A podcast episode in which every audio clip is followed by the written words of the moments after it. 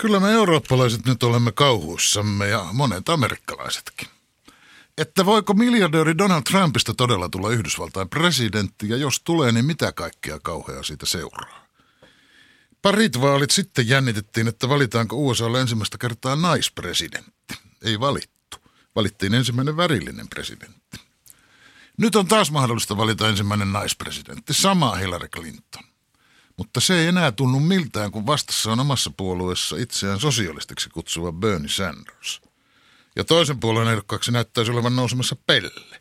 Luonnehdinta ei ole minun, vaan olen sen amerikkalaista lehdestä lainannut. Olisin voinut lainata rajumpiakin haukkuma, sanoi Donald Trumpista. Olematta tavanomaista toimittaja yleissivistystä erityisempi USA-politiikan tuntija uskalla väittää, että kamelien järjestys mennä neulan silmän läpi on. Helpoimmin menee värillinen, se on jo osoitettu. Toiseksi mahdollisin on nainen ja kolmanneksi jää sosialisti. Ennen tulee naisesta presidentti kuin sosialistista Pohjois-Amerikan Yhdysvalloissa. Kun me kauhistelemme tätä Trumpia, tulee mieleen tietysti se, miten me kauhistelemme Ronald Reagania aikoinaan, silloin kun hänet valittiin presidentiksi vuonna 1980. Että B-luokan elokuvanäyttelijästäkö USA-presidentti. Minä muistan noilta ajalta viisauden puhujana Erkki Raatikaisen yleisradion tuolloin jo entisen pääjohtajan. Raatikainen huomatti kärkevästi, että on se aika tyhmää sen näyttelijän menneisyyden takia Reagania vastustaa että kyllä hän hyvinkin voisi esimerkiksi Kalevi Kahraa äänestää. Silloin tuskin aavistettiin, että ei siinä niin pitkä aika mene, kun Suomessakin on näyttelijä. Ei aivan presidenttiehdokkaan, mutta puoluejohtajana kumminkin. Kristiina Halkola nimittäin. Mutta Trumpin vertaaminen Reaganiin on siitä huono, että Reagan oli presidentiksi pyrkiessään kokenut poliitikko. Kalifornian kuvernööri jo 60-luvun puolella. Entä jos Amerikan malli leviää ympäri maailmaa, kuten showbisneksessä niin usein käy, että formaatti myydään kaikkialle?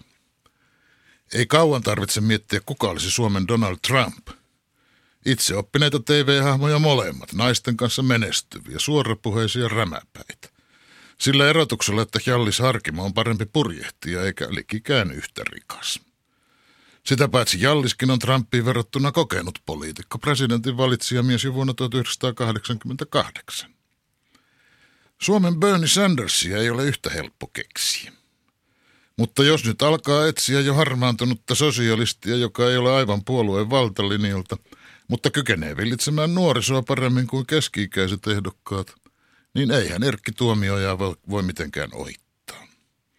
Vaikka Eki onkin menestynyt politiikassa huomattavasti paremmin kuin Bernie toistaiseksi.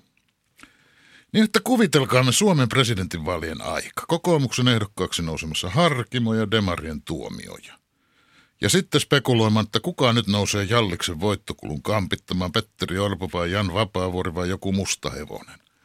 Ja odottamaan, että tuomiojen suosio alkaa laskea ja puolueehdon ehdoton suosikki Jutta Urpilainen ajaa ohi.